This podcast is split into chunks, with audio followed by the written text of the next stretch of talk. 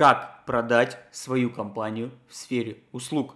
Что для этого нужно, какие шаги нужно сделать для этого, какие фишки подкрутить в бизнесе, чтобы оценка компании была намного выше и торг, переговоры с потенциальным покупателем слэш инвестором были намного результативнее. Ты узнаешь в этом видео, если досмотришь его до конца. Поехали! Первый тезис, который мы должны признать и понять. Любая компания может быть продана. Компания производственная, компания, которая создает услуги для клиентов, это все одни и те же компании, у которых есть свои активы, только в первом случае у производственной это какие-то станки, какие-то ну, другие штуки, которые можно потрогать, например, ну, неважно, мебель какая-то, возможно. А во втором случае это интеллектуальная собственность, которая тоже может быть передана новому владельцу, либо новым сотрудникам. Это первый тезис, который нужно четко осознать. Но есть нюанс. Если в случае производства которые мы можем потрогать, мы станки можем потрогать, мы понимаем, что это продать легче, потому что покупатель видит, вот видит, щупает интеллектуаль... не интеллектуальную собственность, которая эфемерна, а конкретные живые материалы и понимает, сколько они могут стоить в рынке, то в сфере услуг это намного сложнее. Но давайте разбираться конкретно, что хорошего в компании в сфере услуг и что плохого в компании в сфере услуг. Точнее, какие сложности, какие плюсы и минусы есть у компании в сфере услуг, если вы, как предприниматель, который смотрит это видео, хочет ее продать. Давайте начнем с положительной стороны компании в сфере услуг, чтобы она была продана максимально дорого и максимально быстро. Номер один – это высокая рентабельность по чистой прибыли. И правда, основной расход забирает на себя команда – на чьих плечах и держится весь бизнес. Например, в нише парикмахерские услуги, огромная текучка качественного персонала. И чтобы удержать сотрудников от ухода в свое дело или конкурентам, поднимают процент со сделки. То есть мы имеем огромное количество а, переменных расходов, которые мы даем, например, парикмахеру, имеем низкое количество постоянных расходов именно на фонд, на фонд оплаты труда но это все равно не такая большая часть расхода, как, например, в товарном бизнесе, где бывает запредельная себестоимость. Что мы понимаем? Что в рынке услуг намного выше рентабельность по чистой прибыли за счет того, что эластичность спроса по цене на данный вид услуги может быть э, как вниз, точнее как вверх идти, так вниз. То есть можно демпинговать, продавать очень низко, либо можно запускать цены вверх, и огромное количество денег собирать с клиентов, потому что ценник ваш почему-то будет выше. Если iPhone мы понимаем, сколько стоит, у него низкая эластичность по цене, то мы сложно понимаем, сколько стоит, например, парикмахерские услуги. И правда, кто-то платит за барбершоп, например, 3, 5, 10 тысяч рублей, чтобы бороду ему подстригли, берем мужчин, например, либо женщины платят 20, 100, а может быть, ну, огромное количество денег за прически, а кто-то платит, например, 500 рублей за прическу, и там, и там прическа. Но эластичность по цене абсолютно разная. И это зависит от целевой аудитории. Если мы можем продавать дороже, то значит и рентабельность по чистой прибыли будет выше. И это один из главных плюсов услуг, бизнеса в сфере услуг, который можно раскачивать и который можно продавать, эффективнее продавать. Плюс номер два – это много переменных расходов, как я сказал ранее, и мало постоянных расходов. Например, в парикмахерской постоянные расходы будут э, только аренда. Только аренда будет постоянным расходом, потому что мы платим вне зависимости от того, сколько мы продали причесок, маникюра или чего бы то ни было еще. И наоборот, когда у нас много переменных расходов, мы можем отлично варьировать нашу рентабельность, мы можем гибко подходить э, к работе в нашем бизнесе. Ну, давайте представим, что у нас есть, опять же, салон парикмахерских услуг. И у нас нету людей на окладе, у нас есть люди, которые работают за сдельную плату. То есть они поработали, они получили процент от стрижки. Например, стрижка стоит 1000 рублей, либо 2000 рублей. И сотрудник получает например, 50% от этого себе в карман. То есть он получает 500 рублей себе со стрижки, которую он сделал э, клиенту за 1000 рублей.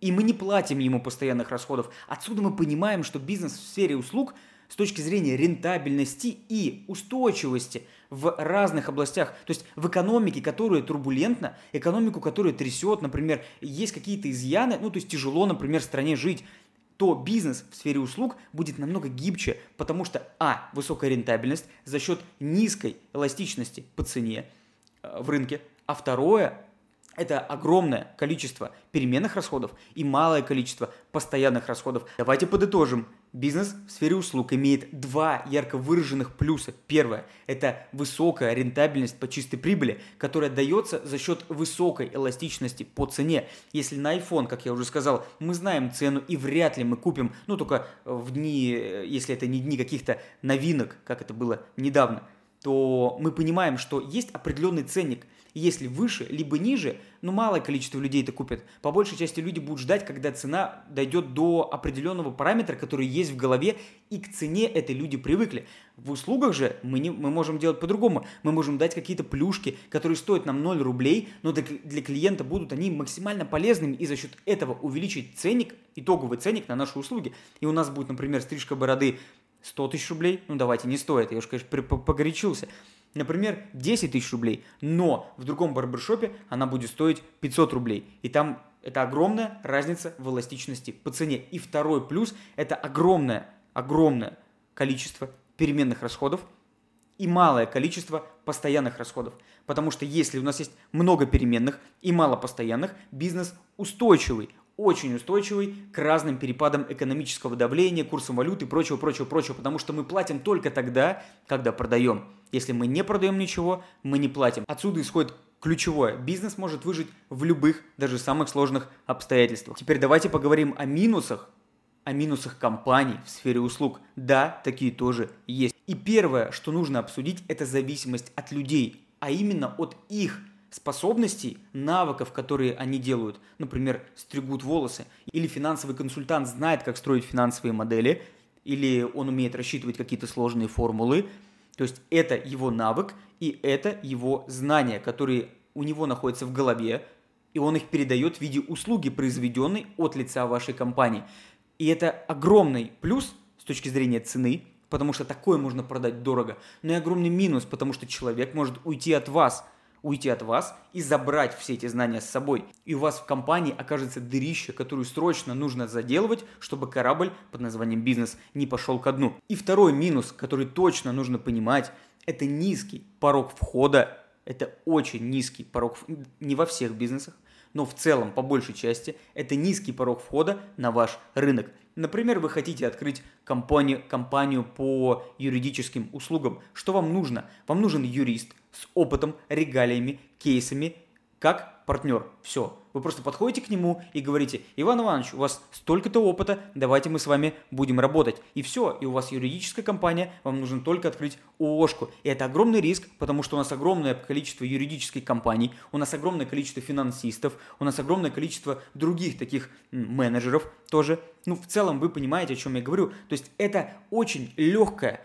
ниша, любая ниша в сфере услуг достаточно легкая с точки зрения тут, э, входа в нее новых компаний. Вопрос в удержании в рынке, это уже второй вопрос. Но зайти туда и отъесть, пусть маленький, но рынок может любой абсолютно проект. Даже в первый месяц, в первую неделю, в первый день сделать лиды, продажи, сделки, деньги. Разумеется, я выделил только ключевые тезисы, хотя их намного больше. Я просто подсветил как плюсы, так и минусы.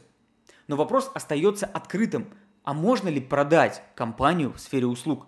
А если можно, то как именно это сделать? И вначале я сказал, что да, можно продать эту компанию в сфере услуг и достаточно быстро. И чтобы это сделать очень быстро, следует сместить фокус на следующие направления. Смотрите внимательно, а лучше записывайте, потому что это очень важные штуки, которые помогут сделать сделку лично вам. И первое, что вам нужно сделать, это описать как собственнику, как владельцу бизнеса все бизнес-процессы. Да-да-да, все бизнес-процессы. Маркетинговая воронка, воронка найма, воронка продаж, воронка там, привлечения, воронка возвращения клиентов. Любые воронки, любые этапы, любые бизнес-процессы должны быть прописаны, зарегламентированы с точки зрения простых шагов. Мы делаем один, мы делаем два, мы делаем три, мы получаем результат. Почему это важно? А потому что описанный бизнес-процесс не зависит от человека.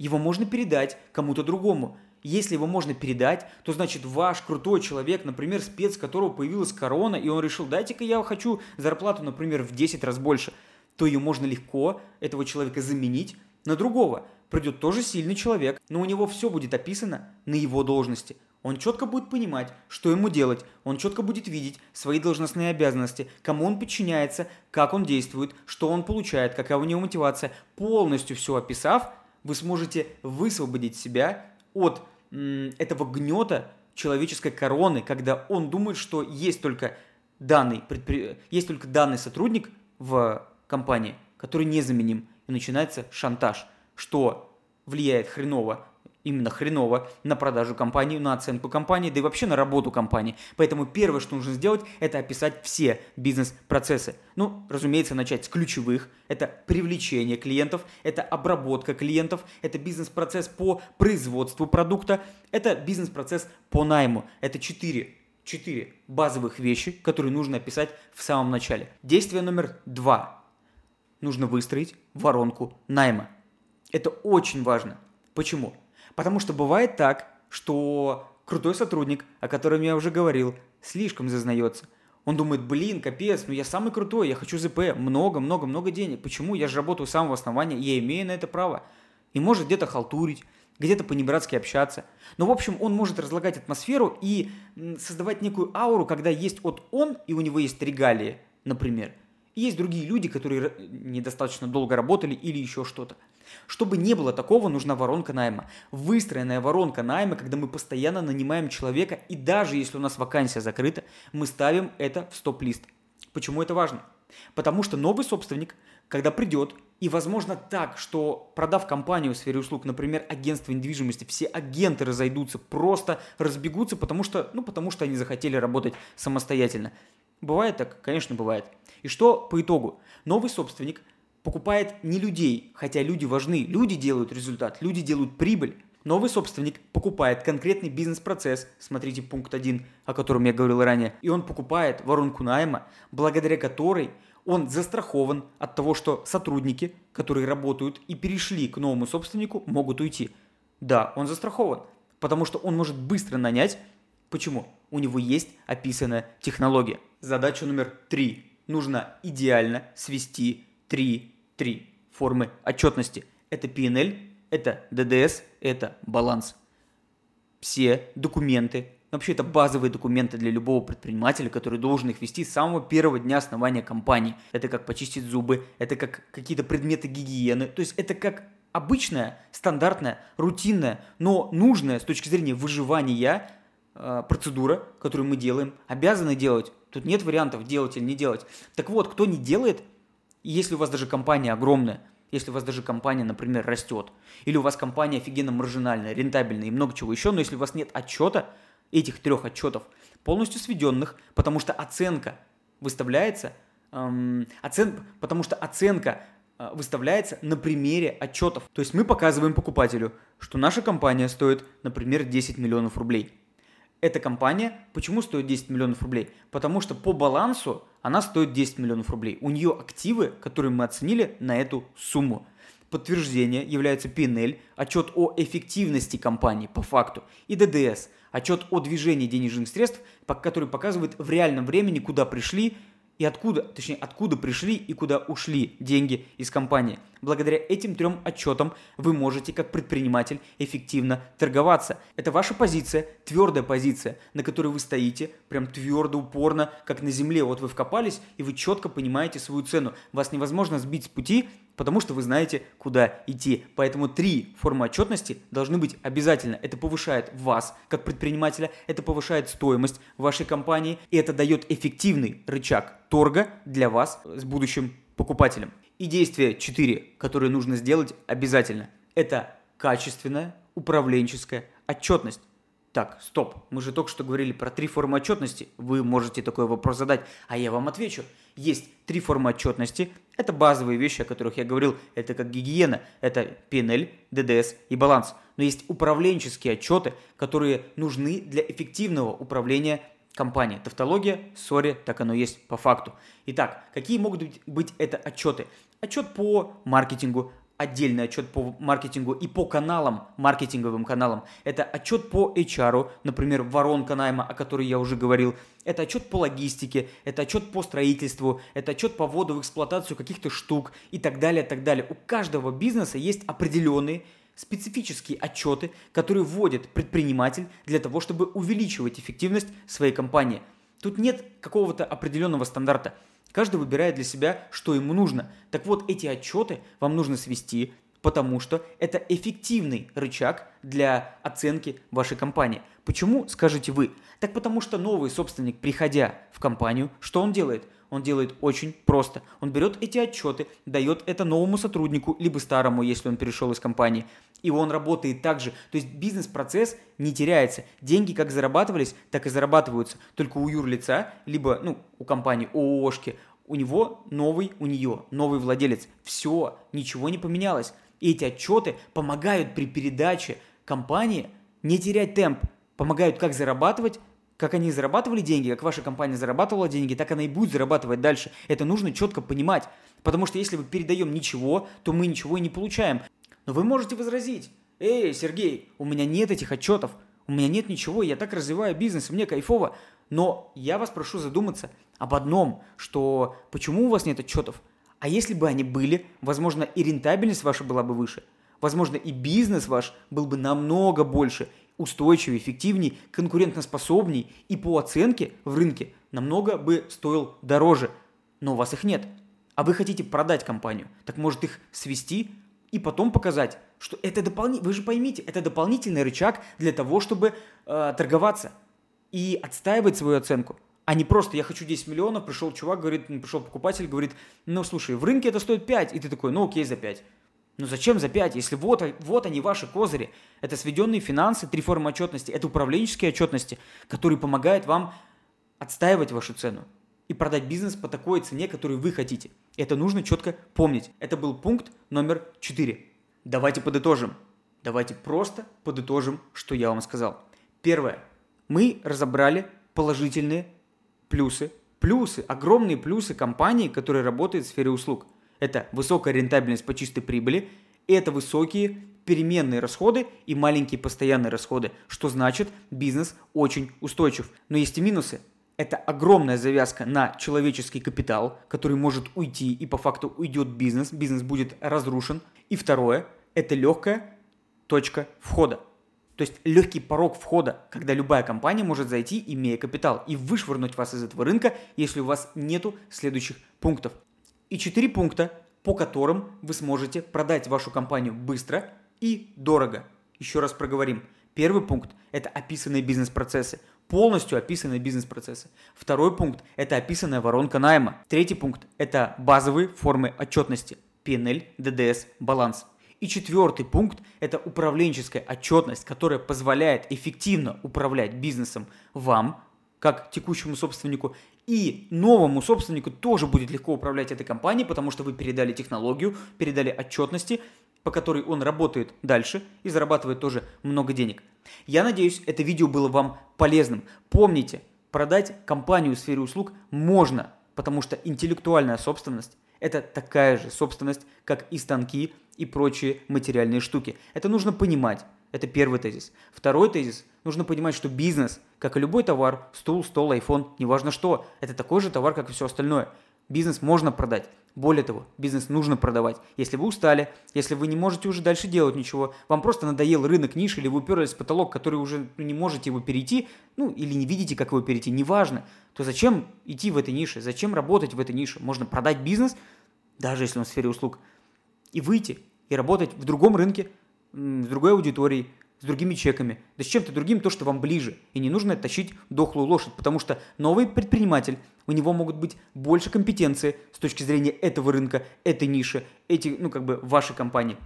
И он будет развивать его намного эффективнее, чем вы. На этом все, друзья. С вами был Сергей Голиков, основатель инвестиционного акселератора Тосмат. Пока-пока.